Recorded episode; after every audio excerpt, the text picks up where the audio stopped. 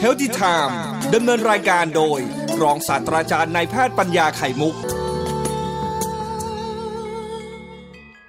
เรามาพูดถึงเรื่องของเรื่องของสุขภาพแบบให้คนผ่อนคลาย ผมเลยเลือกเรื่องสัปดาห์นี้เป็นซีรีส์เรื่องเกี่ยวกับการย่อยอาหารโอ้ดีสร้างมากพลังงานทางกายนะครับค่ะเพื่อจะได้ทำให้คนเราเนี่ยไม่ไม่เครียดมากเพราะข่าวสารเข้ามาเยอะ ก็เกิดความตึง ตึงตึงเครียดๆอยู่นะค่ะยังไงตามแต่นะครับ ต้องระมัดระวังตัวเองทั้งเรื่องการกินการอยู่ด้วยอืมการที่ร่างกายจะดำเนินชีวิตอยู่ได้นั้น ร่างกายก็เปรียบเหมือนหน่วยใหญ่ของการดำเนินชีวิตนะครับ มันก็ถ้าเทียบกับบ้านบ้านของเราเราจะมีบ้านเดี่ยวหนึ่งหลังค่ะก็จะมีรั้วรอบบ้านจะมีกระตัวบ้านมีสนามหญ้านิดหน่อย แล้วก็คนในบ้านก็จะประกอบด้วยพ่อแม่ ลูกสาวลูกชาย คุณป้านาอาปู่ย่าตายายรวมทั้งสัตว์เลี้ยงพวกหมาสองสามตัวอะไรเงี้ยนะครับเป็นตัวอย่างรวมทั้งบางทีก็มีหนูแอบเข้ามาในบ้านบ้างนี่ก็เป็นสิ่งที่ปลอม ถ้าเปรียบเทียบบ้านหลังหนึ่ง บ้านเดี่ยวหลังหนึ่งมือนกับร่างกายมนุษย์ มันก็คล้ายๆกันเพียงแต่ว่า บ้านทั้งหลังทั้งหลังเลย ส่วนประกอบจริงๆส่วนประกอบจริงเขาไม่มีชีวิต เป็นอิฐหินปูนทรายเป็นเหล็กตอนที่ก่อสร้างบ้านขึ้นมาเป็นคานเป็น ห้องครัวเป็นไม้ปาเก้ที่ปูพื้น ไม่มีชีวิตสักอย่าง แต่ต่างกับร่างกายมนุษย์ซึ่งประกอบด้วยส่วนประกอบต่างเยอะแยะเหมือนกันนะครับ แต่ว่ามีชีวิตทุกอัน มีชีวิตมันถึงว่าต้องการพลังงาน ต้องการออกซิเจน ต้องการสิ่งแวดล้อมที่ดีที่เหมาะสม ต้องการการพักผ่อนเพื่อซ่อมแซมเหตุที่ผมพูดอย่างนี้เปรียบเทียบเห็นก็ว่า เพราะว่าต้องการเปรียบเทียบส่วนประกอบภายในบ้าน กับส่วนประกอบภายในร่างกายหลายอย่าง ให้เห็นพอเข้าใจได้นะครับในเมื่อบอกว่าบ้านนั้นมันเป็นหลังหนึ่งที่ประกอบขึ้นมาจากหลาย ๆ อุปกรณ์มากมาย เครื่องซักผ้าเตารีดเตาแก๊สต่างๆรวมทั้งโต๊ะอาหารห้องนอนห้องนั่งเล่นห้องรับแขกทีวี ไม่มีชีวิตสักอย่าง เราจึงจัดการแก้ไขซ่อมแซมถ้ามันเสีย เอาเชิญช่างมาซ่อม ถ้าไม่ได้ใช้ไม่ได้แล้ว ซื้อใหม่ค่ะซื้อใหม่ ก็จะได้เอ่อ ทีวีเครื่องใหม่มาดูต่อแบบที่ดีไม่ไม่สามารถจะซ่อมได้ ไม่เหมือนกับร่างกายมนุษย์นะครับ ก็จะไปทิ้งมันเป็นชิ้นๆหรือว่าตับไปเคยดีจะทิ้งไปเลยไม่ได้นะครับ เราจะต้องมีการซ่อมแซมแล้วก็รักษาเพื่อจะให้มันอยู่กับเราไปถึงแก่ถึงเท่า เพราะถ้าอวัยวะอะไรก็ตามแต่ที่ไม่ทำงานไปสักหนึ่งเนี่ย เราจะไปขายทิ้งไปซะเลย หรือฝากให้พนักงานเก็บขยะก็เอาไปทิ้งซะก็ไม่ได้ มันอยู่ในร่างกายเรา เราจึงหน้าที่เราคือต้องถนอมถนอม แล้วก็ดูแลเขาให้มีภาระที่จะอยู่ที่อยู่ได้ที่ยังยืนไปถึงอยากแก่ถึงเท่านะอันนี้คือสิ่งที่ผมพยายามเปรียบเทียบให้เห็นนะครับร่างกายมนุษย์นั้น ไม่ใช่ประกอบด้วยอิฐหินปูนทราย ที่เราพูดถึงที่บ้านเราพวกเหล็ก แต่ร่างกายมนุษย์ประกอบด้วยเซลล์ทั้งนั้นเลย เซลล์ทั้งหมดมีประมาณหนึ่งร้อยล้านล้านเซลล์ล้านสองที ซึ่งแยกเป็นล้านเยอะมากนะน้องเต่าค่ะซึ่งแยกเป็นเซลล์สองร้อยประเภทประมาณสองร้อยอย่างสองร้อยชนิด เซลล์สมองก็ชนิดหนึ่งเซลล์กระดูกก็ชนิดหนึ่งเซลล์ตับเซลล์ปอดพวกถุงลมเซลล์กล้ามเนื้อเซลล์เม็ดเลือดแดง ทั้งหมดทั้งหลายๆเนี่ยแยกไปประมาณมีประกอบกันอยู่ประมาณสองร้อยประเภท ประกอบกันเป็นหนึ่งร้อยล้านล้านเซลล์แล้วก็เติบโตเป็นลูกสาวเราลูกชายเราแล้วก็เป็นตัวผู้ใหญ่ ทั้งหมดทั้งหลายแหล่เนี่ยครับ มันจะมีการเกิดขึ้นตั้งอยู่แล้วก็ดับไป ก็คือเซลล์ที่อายุน้อยๆในตอนที่ลูกเราเขาเติบโตขึ้นมา ก็จะแข็งแรงมีการปรับปรับปรุงตัวเองดี แล้วก็ถึงช่วงวัยกลางคน แล้วก็จะทรงทรงทรงทรงทรงอยู่นะครับ พอถึงวัยเข้าสู่สูงอายุก็จะเริ่มเสื่อมสลายไปทีละเล็กทีละน้อย ข้อกระดูกก็เสื่อมความจำก็เสื่อมอะไรก็เสื่อมไปหมดนะเนี่ยมันเป็นสิ่งที่วนเวียนอยู่เป็นวัฏจักร ตามคำสอนของทุกศาสนาว่าทุกอย่างนั้นมันไม่เที่ยงมีเกิดขึ้นมีตั้งอยู่แล้วก็ดับไปค่ะฉันใดฉันนั้น มันต่างกับทีวีที่ใช้แล้วเสื่อมก็จริง แต่พอถึงเวลาจริงแล้วเราก็ขายทิ้งทิ้งขยะไป ซื้อใหม่ได้ร่างกายมันต่างกับตรงที่ว่ามันซื้อใหม่ไม่ได้ไงมันต้องทำให้เซลล์เก่าของเราเนี่ย ที่มีอยู่เนี่ยได้ถูกพัฒนาถูกซ่อมแซม แล้วก็หมุนเวียนไปตามวงจรปกติของเขาเราจะทำลายมันให้มันเสียหายไป ทิ้งไปเฉยๆแล้วไม่ใหญ่ดีไม่ได้ มันเป็นของเราแท้ๆในเซลล์ทุกเซลล์นะครับ เมื่อการทำงานเป็นหนึ่งร้อยล้านล้านเซลล์เซลล์จะทำงานประกอบกันเปีสองร้อยประเภทเนี่ย ต้องทำงานประสานงานกันให้ดีปอดต้องประสานงานกับออกซิเจนออกซิเจนประสานงานกับหัวใจปั๊มเลือดไปให้ได้ที่เป็นตัวอย่างที่ตัวอย่างให้ดูนะครับ รวมทั้งการย่อยอาหารก็จะเป็นการประสานงานกันด้วย คือหาวัตถุดิบหน้าที่ระบบย่อยอาหารคือหาวัตถุดิบไปจ่ายให้เซลล์ทั้งสอง ทั้งหนึ่งร้อยล้านเซลล์เนี่ยครับได้มีวัตถุดิบไปใช้เป็นพลังงาน การย่อยอาหารก็จะเป็นวิธีการหนึ่งของระบบร่างกายที่จะหาวัตถุดิบหาพลังงานไปให้เซลล์ใช้ เพราะเซลล์มีชีวิต ไม่ใช่อิฐหินปูนทรายที่ก่อเป็นบ้านพอสร้างเสร็จแล้วก็อยู่นิ่งๆอย่างนั้นนะไม่ต้องการกินอะไรถ้าเซลล์มีชีวิตทั้งหนึ่งร้อยล้านล้านเซลล์มีชีวิตก็จะต้องกินอาหารต้องหาอาหารกินด้วยนะครับ เพื่อให้อ่ารักเซลล์นั้นมันอยู่ได้ไป ไม่ตายไปเฉยๆ การที่เราจะกินตอนนี้เองนะครับ ร่างกายใช้อวัยวะภายในเซลล์หลายอย่างเลย จะช่วยกันทำงานสำคัญมากอันหนึ่งก็คือ ที่ภาษาแพทย์เขาเรียกว่าไมโตคอนเดรีย ไม่ต้องจำนะครับมันหลานค่ะอ่าแต่ว่ามันหมายถึงเป็นภาษาแพทย์ มันหมายถึงถ้าเปรียบเทียบก็คือเหมือนกับเตาเผาในห้องครัวเราเนี่ยในครัวบ้านน้องเต่าน้อยก็จะมีไมโครเวฟมีเตาอินฟราเรดเตาแก๊สตัวนี้นะครับ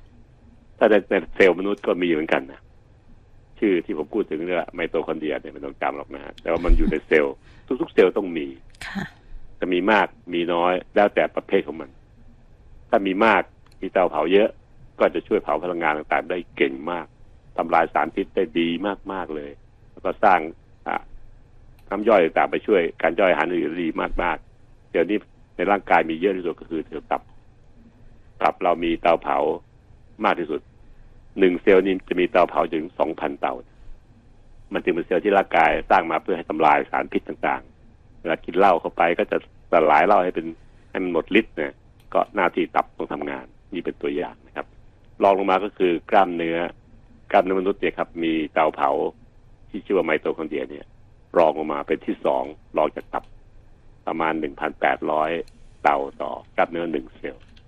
เซลล์ที่มีน้อยที่สุด มีเตาเผาน้อยที่สุดเพราะหน้าที่มันคือไม่ได้ไปเผาใครหรอกหน้าที่มันคือสะสมที่มันอ้วนขึ้น ก็คือเซลล์ไขมัน ไขมันเซลล์หนึ่งเนี่ยมีแค่สามเตาเอง ตับเขามีกันสองพันเตาค่ะกล้ามเนื้อเผาเก่งมากเบิร์นเขาเรียกไปออกกำลังกายก็เบิร์นได้เยอะก็เพราะมันมีพันแปดร้อยเตาเป็นที่สองแต่ไขมันไม่ยอมเบิร์นใครทั้งนั้นน่ะ มีแต่เอาไปเลยพี่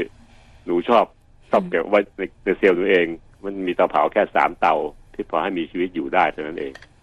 เห็นไหมครับว่าธรรมชาติฉลาดมาก เซลล์ไหนต้องการจะเผาผลาญพลังงานอื่นก็ไปสร้างเตาเผา ไว้ในเซลล์นั้นเยอะแยะเช่นตับเช่นกล้ามเนื้อเซลล์ไหนไม่ต้องการให้มันไปเผาคนอื่นไม่ให้การให้มันสลายตัว ก็สร้างเตาเผาน้อยๆเช่นเซลล์ไขมันตรงไปตรงมามากเลยเนื่องจากว่าตับเนี่ยมีเยอะที่สุด ถ้าใช้ตับในการไปเผาผลาญพลังงานย่อมดีที่สุดด้วย แต่เผอิญมันมีก้อนเดียวอะตับมีก้อนเดียวอยู่ชายโครงข้างขวาเนี่ย ค่ะนั้นพวกกับโรคการแพทย์เราจึงถนอมมันไว้เพื่อทำลายสารที่อันตรายต่อร่างกายมาก ๆ เช่นพวกเหล้าพวกเบียร์พวกสารพิษต่าง ๆ ยาฆ่าแมลงก็หน้าที่ตับเป็นคนทำอืมมาแต่ว่าจะเผาพลังงานเพื่อให้เราผอมลงเนี่ย เราก็เลี่ยง พวกหมอเขาก็แนะนำนักวิทยาศาสตร์กีฬาว่าเลี่ยงสิ อย่าไปใช้ตับเลย ให้ตับมาทำงานที่มันสำคัญสำคัญกับชีวิตมากมากที่สุดอยู่ก่อนนะครับ ให้ไปใช้กล้ามเนื้อแทน ถึงแต่มันมีการออกแบบกันสองสามร้อยปีหลังเนี่ยว่า ให้ใช้พลังงานในการออกกำลังกายนะมีเฮลขับ มีการวิ่งจ็อกกิ้งมีอะไรต่างๆทั้งหลายแหล่เนี่ยครับ ใช้ระบบกล้ามเนื้อ ซึ่งมีเตาเผาเป็นที่สองรองจากตับทั้งนั้น แต่ตับเนี่ยถนอมไว้กันเอาไว้เพื่อทำงานสำคัญสำคัญที่ถึงชีวิต อันตรายที่ชีวิตให้ตับเป็นคนทำค่ะอ่ามันก็เสี่ยงด้วยนะมันก็เสี่ยงเรื่องการที่จะตายตามมาด้วย แต่ว่าเอากล้ามเนื้อมารองเป็นที่สองเพื่อให้จะกล้ามเนื้อได้เผาพลังงานมาก เป็นที่สองรองกัน จะได้ burn เยอะๆเราจึงออกแบบให้คนไปวิ่งจ็อกกิ้งไปเต้นแอโรบิกไปว่ายน้ำเหล่านี้ครับเราได้ใช้กล้ามเนื้อทั้งนั้นเลยน้องเต่าจะเห็นเลยครับว่า การที่เราจะใช้ธรรมชาติทางความรู้ของร่างกาย ว่าเซลล์นั้นเซลล์นี้มีนู่นมีนี่มีเตาเผา มีนู่นนี่นั่นเนี่ยใครมากใครน้อย เอามาดีไซน์ ให้เป็นวิธีการที่จะช่วยให้ร่างกาย เกิดสมดุลของพลังงานต่างๆได้นี่เองจึงทำให้เกิดการ อธิบายว่าทำไมต้องใช้กล้ามเนื้อ ไปออกกำลังกายค่ะแล้วไปเผาพลังงานทำไมถึงถนอมตับนักหนา ไม่ให้มันยุ่งเกี่ยวเตือนคนอย่าไปกินเหล้าอย่าไปสูบบุหรี่ก็ก็เพราะว่ามันมีหน้าที่ที่สำคัญมากๆอย่างนี้เอง แล้วก็แยกกันแบ่งส่วนแบ่งภาคกันไว้เลย เธอเสี่ยงมากๆ เธอเก่งมากๆ ไปทำเรื่องงานที่เสี่ยงเสี่ยง แต่ช่วยชีวิตป้องกันชีวิตเราได้ เธอเป็นที่สองรองเขาไปทำหน้าที่ในการเผาพลังงานจุดส่วนเกิน ใครจะลดดักใครจะ ควบคุมเขาไปใช้พลังงานหยิบหยิบนู่นทำนี่ซะก็จะเผาพลังงานได้ด้วย นี่เป็นคำอธิบายทางการแพทย์ว่าทำไมทำไมทำไมต้องใช้นั่นต้องใช้นี่นะครับ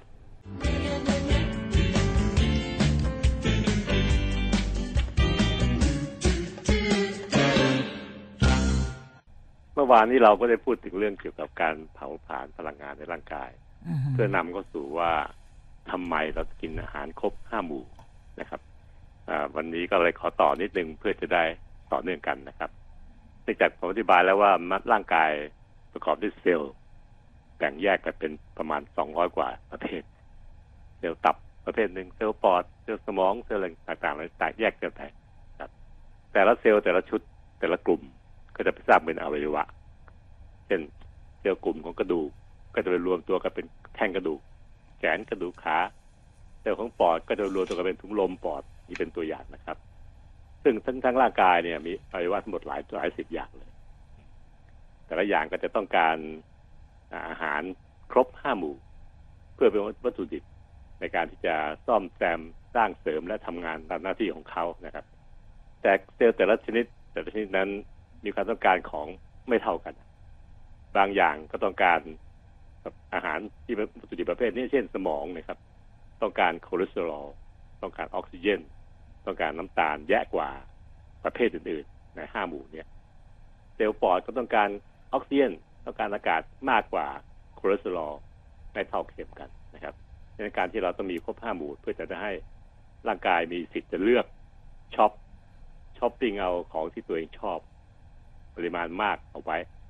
อื่นๆ นั้นเข้ามาก็ตามทั้งขนาดที่พอดีพอดี อะไรชอบมากก็เอาเลือกเลือกซื้อไว้ เลือกช้อปปิ้งใส่ตะกร้า ใส่รถเข็นของตัวเองไว้มันเราไปช็อปของในห้างสรรพสินค้าเป็นตัวอย่างนะครับ เมื่อเป็นอย่างนี้ครับร่างกายต้องมีระบบการหาวัตถุดิบที่พอเพียงที่ครบทั้งหมดที่มีในโลกเนี้ยเข้าสู่ร่างกาย ซึ่งรวมๆแล้วมันคือห้าหมู่ที่เราพูดถึงกันทีนี้การเผาผลาญพลังงานต่างๆนั้น เราก็บอกแล้วว่าในร่างกายในเซลล์ทุกเซลล์พอได้วัตถุวัตถุดิบเข้าไปแล้วได้คอเลสเตอรอลได้ออกซิเจนได้น้ำตาลไปแล้วเนี่ย ก็จะมีการเผาผลาญเผาผลาญภายในไมโตคอนเดรียนี่ขอเอ่ยชื่อภาษาแพทย์แค่คำเดียวนะครับ เป็นวัตถุเป็นอวัยวะในในเซลล์เอง เพื่อจะเผาพลังงานเหล่านี้ไม่ว่าจะเป็นโปรตีนคาร์โบไฮเดรตนั่นเนี่ยให้กลายเป็นพลังงาน พลังงานร่างกายเอาไปใช้ทำอะไรเหรอเซลล์เอาไปใช้ในการ drive หรือผลักดันให้เซลล์ทำงานตามวิธีทางปกติของเซลล์แต่ละประเภทครับ ถ้าเซลล์มีชีวิตอยู่แล้วไม่มีพลังงานเป็นเสริมเลย มันก็จะเหี่ยวจะ หย่อนคล้อย จะซื่อไปทำงานไม่เต็มที่ และสุดท้ายก็เป็นโรคภัยไข้เจ็บจนได้ร่างเซลล์ทุกเซลล์จึงต้องการพลังงานเพื่อจะไปทำให้มันทำงานได้ ให้มีความแข็งแรงกระฉับกระเฉงมี power มีพลังในการทำงานนะครับ พลังงานเหล่านี้เองเกิดจากการเผาผลาญวัตถุดิบที่เรากินเข้าไป ทางปาก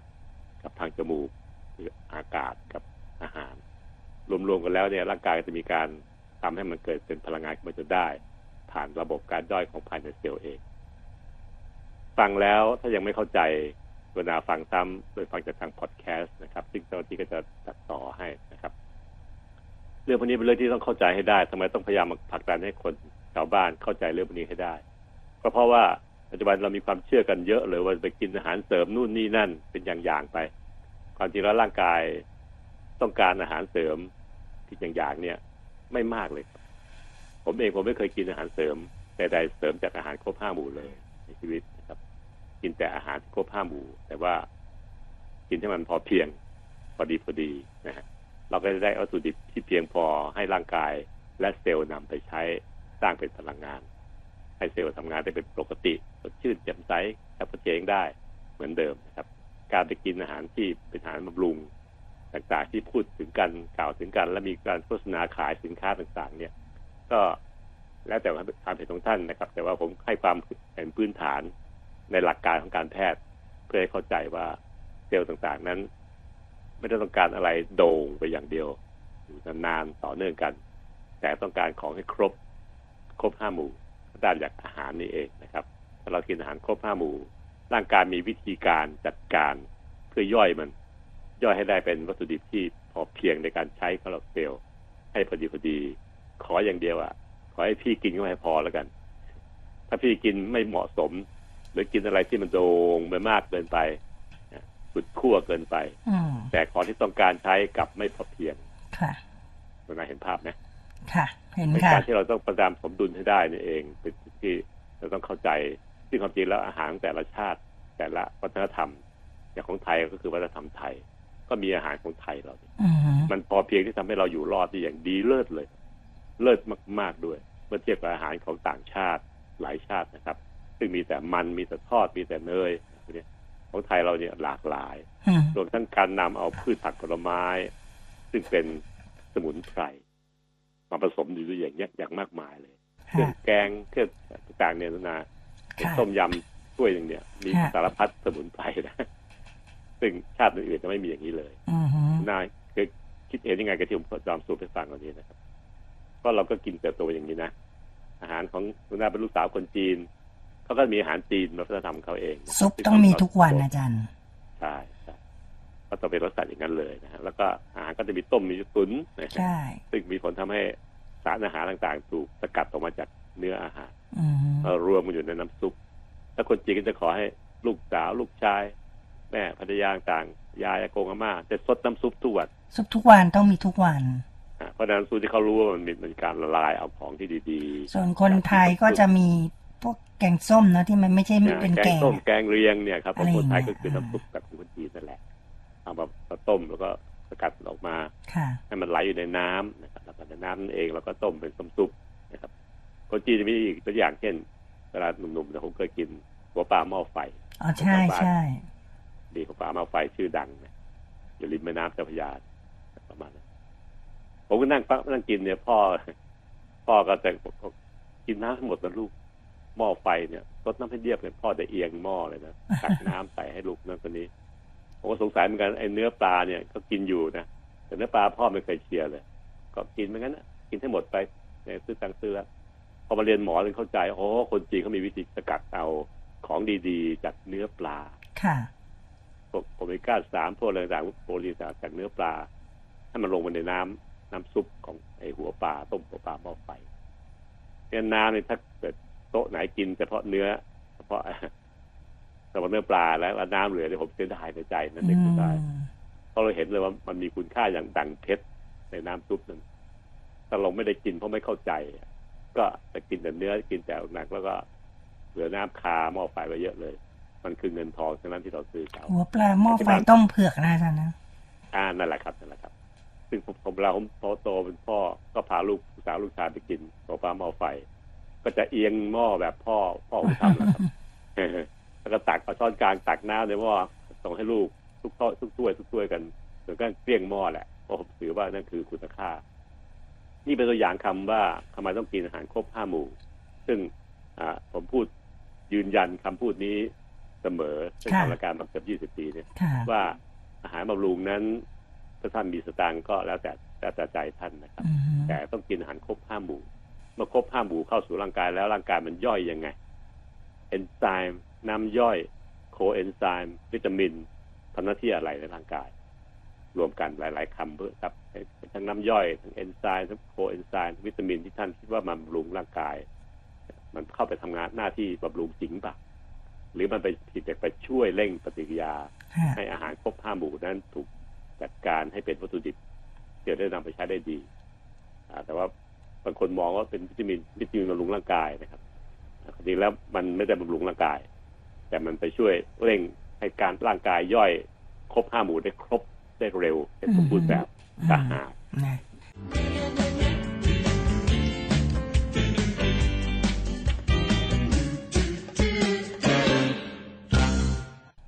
ซีรีส์ของเราก็พูดถึงเรื่องของการที่ ร่างกาย โดยเซลล์ปอด เซลล์สมอง เซลล์ตับ เซลล์กระดูกต่างชนิดกันในร่างกายมีประมาณ200กว่าชนิดของเซลล์ ต่างคนต่างต้องการอาหารที่เป็นวัตถุดิบนำไปเผาผลาญเพื่อสร้างพลังงาน ให้เซลล์มีชีวิตอยู่ได้ ซึ่งอาหารที่ต้องการนี้ก็มีห้าหมู่นะครับครับโปรตีนคาร์โบไฮเดรตไขมันเกลือแร่วิตามินอะไรต่างๆพวกนี้ครับ ถ้าไม่มีพวกนี้ เซลล์ต่างๆก็จะจ๋อยจะหงอย แล้วก็จะทำงานไม่ได้เต็มที่และสุดท้ายก็จะเป็นโรคภัยไข้เจ็บ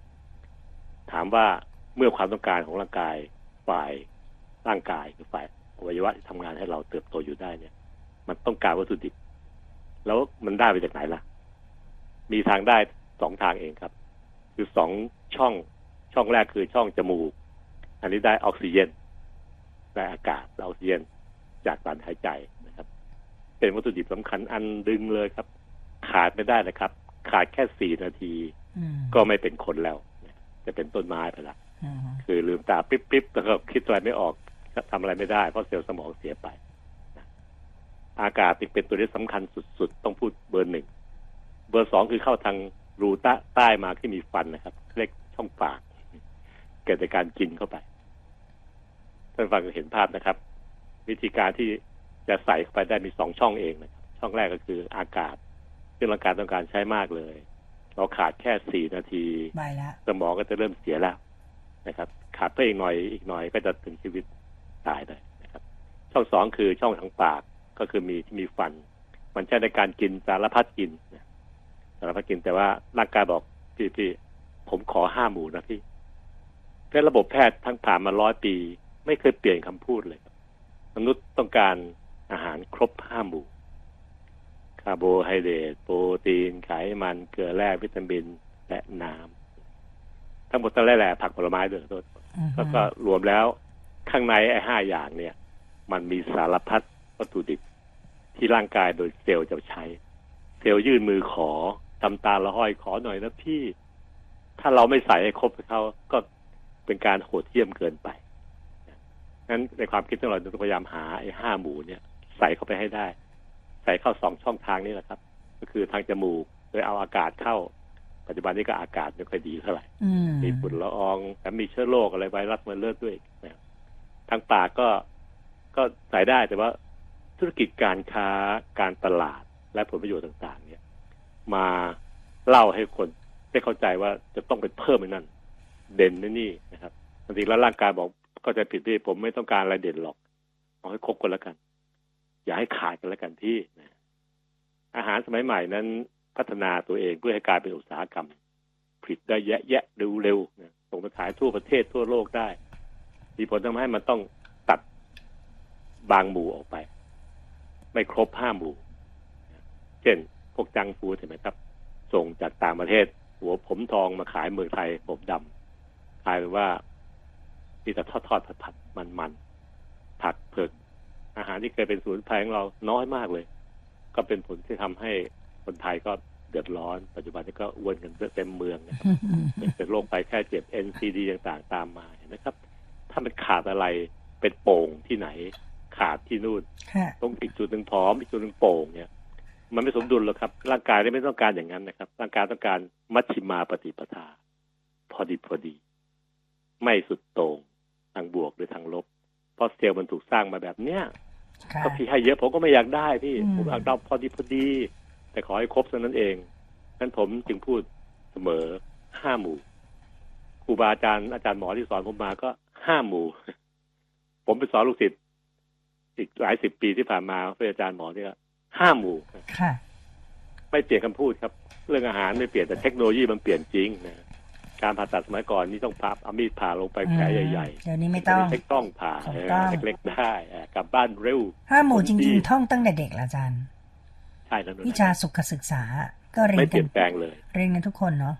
เราเรียนทุกคนเลยครับแล้วก็เอาสอบจริงจังด้วยนะใช่ที่สวนกุหลาบชมเรียนน่ะสอบจริงจังเรื่องนี้เหรอฮะมข้อสอบเป็นเรื่องเป็นราว ตั้งใจแล้วก็ไม่เปลี่ยนแปลงมันเป็นเอ่อนโยบายของโรงเรียนเขาว่าต้องต้องสอนให้เด็กรู้ให้ได้งั้นก็จะเน้น จุดที่ต้องการให้รู้เน้นเรื่องเกี่ยวกับเอ่อศีลธรรมเรื่องเกี่ยวกับเอ่อการอยู่ร่วร่วมกันในสังคม เน้นนี่เป็นตัวอย่างอืครับมซึ่งผมก็จะถูกสอนมาอย่างนั้นแหละแล้วพอไปเรียนหมอก็ถูกสอนอย่างนี้อีกโอ้โหมันตอกย้ำนะอืมถ้าพอสอนเขาก็ตอกย้ำอีกค่ะนั่นครับว่าห้าหมู่จึงไม่เปลี่ยนแปลงครับ ผ่านมาร้อยปีไม่เปลี่ยนแปลง อีกร้อยปีข้างหน้าก็ไม่น่าจะเปลี่ยนแปลงเพราะมนุษย์ไม่ได้เปลี่ยนเซลล์ตัวเอง ยังคงเป็นเซลล์เหมือนเดิม ก็ยังเหมือนเดิต้องการมของเดิมใช่เดิมนะคะอันนี้คือสิ่งที่ผมพยายามอธิบายตกผลึกจริง ๆ เมื่อตอนอายุขนาดเนี้ยครับ เรียนรู้มาขนาดนี้ฮะยืนยันนุน่าเห็นด้วยไหมไอ้ห้าหมู่เนี่ยใช่อาจารย์นะเพราะเราดำเนินชีวิตอยู่ก็แบบนี้แหละนะจะอาจการที่ที่ดีไม่ต้องห้าหมู่ก็เป็นหุ่นยนต์อาจารย์อ่าใช่ใช่อืมอันนั้นไม่ถ้าต้อเป็งนฮะคนเมื่อไหร่มันต้องมีไงครับจะต้องสมดุลพอดีพอดีมัชชิมาปฏิปทานนะครับค่ะอย่าสุดโต่งครับ ไม่มีอาหารเลยละครับที่บำรุงเราได้ เพราะว่ามันก็แค่โด่งขึ้นไปอย่างเดียวอืมกินไอ้ขวดนี่ขวดหนึ่งที่เขาว่ามันดีอะไรเงี้ยนะอืมันก็แค่ได้โด่งเดียว แต่ลองมองกลับไปสิครับอีกเป็นหมื่นชนิดวัตถุดิบในอาหารห้าหมู่เป็นหมื่นชนิดนะก็จะเห็นเลยครับว่ากว่าจะได้พวกวัตถุดิบชิ้น แต่ละชิ้นแต่ละชิ้นที่ประกอบอยู่ในห้าหมู่เนี่ย มันยุ่งยากในการย่อยขนาดไหนจะดูดซึมเข้าร่างกายอย่างไรดังนั้นและร่างกายเอาไปใช้ ฟังคุณหมอปัญญาจะโอ้โหมันยากนะคะ กว่าจะได้ครบ ทั้งโปรตีนไขมันเกลือแร่วิตามินน้ำจริงๆก๋วยเตี๋ยวชามหนึ่งก็ได้แล้วนะ ใช่แล้วใช่แล้วก๋วยเตี๋ยวเนี่ยครับเป็นตัวตัวอย่างที่ชัดเจนมากเลยนะครับ แกงส้มแกงเลียงอืมพวกเนี้ยมีครบครับเพราะก๋วยเตี๋ยวแกงส้มเนี่ยก๋วยเตี๋ยวก็มีคาร์โบไฮเดรตกับเส้นเนาะอาจารย์เนาะถูกต้องถูกไขต้องมันก็น้ำมันเจียวเนาะของไทยไทยนะครับน้ำซุปมันอะไรครบย่างเงี้ยโอ้โหเยอะ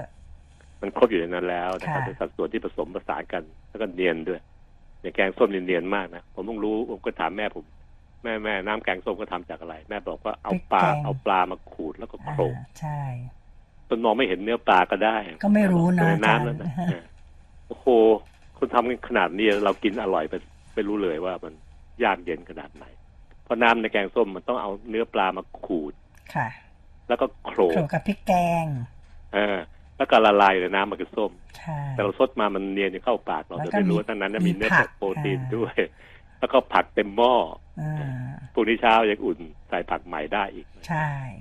ทั้งหมดทั้งหลายแหล่นะครับ คือสิ่งที่มันผสมผสานอยู่ในฝีมือของคนไทยทำให้ลูกให้หลานที่เขารักสุดหัวใจได้กิน แต่ลูกหลานโตขึ้นมาไปเอาของฝรั่งไอ้ทอดทอดๆไปในห้างสั่ง take home take home เนี่ยนะมันไปนั่งพิจารณาดูมันไม่ครบเลย แล้วก็ร่างกายมันจะขาดอะพอมันขาดมันก็ทำตาละห้อยไอ้ว่าที่ต้องการแต่เราไม่ใส่เข้าไป ก็ทำหงอยนะครับแล้วก็มีผลทำให้ ทั้งร่างกายเปลี่ยนแปลงเป็นทางที่ไม่ดี ก็อย่างที่บอกว่าไม่ใช่กินแค่เพื่อให้อิ่มนะแต่ต้องคิดว่าต้องกินเพื่อให้เซลล์ที่อยู่ในร่างกายเราที่อ้าปากรอว่า ฉันต้องการสารอาหาร ขอเธอพี่ขอเธอให้ไม่ครบใช่นะเพียงพี่แค่อาหารใช่ไหมคะอาจารย์ ครับใช่แล้วถูกต้องนะครับ ถ้ามองอย่างนี้นะครับความเข้าใจจะเกิดขึ้นมันจะตกผลึก รู้จักเลือกกินถูกที่ถูกต้อง เรียกว่าเป็นสัมมาทิฏฐิ แล้วก็ก็ตั้งใจกินอย่างเป็นเรื่องเป็นราว มีสติเรียกว่ามีสัมมาทิฏสตินะครับสัมมาทิฏฐินำให้เกิดสัมมาสติที่ถูกต้อง แล้วร่างกายเราก็จะดีเองนะครับ ทางเอ่อภาษาบาลีสันสกฤตเนี่ยผมจำแค่สองคำนี่แหละนะอือฮึสัมมาทิฏฐิแปลว่ารู้ชอบเห็นชอบเลือกเลือกได้ชอบนะเลือกได้ถูกต้องอืมแล้วก็สัมมาสติคือรู้ตัวในการที่จะทำมันต่อเนื่องกันให้มันยั่งยืนสองตัวนี้ครับคือตัวที่จะทำให้เรามีความสุข ไม่ต้องรู้อะไรเยอะนักหรอกเพราะไม่เข้าใจยิ่งไม่ได้เลือกอือฮึเอาแค่เข้าใจสัมมาทิฏฐิให้เห็นชอบค่ะ แล้วก็ก็ทำได้ถูกต้องคือสัมมาสติก็พอแล้วอืมเฮลติไทม์ดำเนินรายการโดย รองศาสตราจารย์นายแพทย์ปัญญาไข่มุก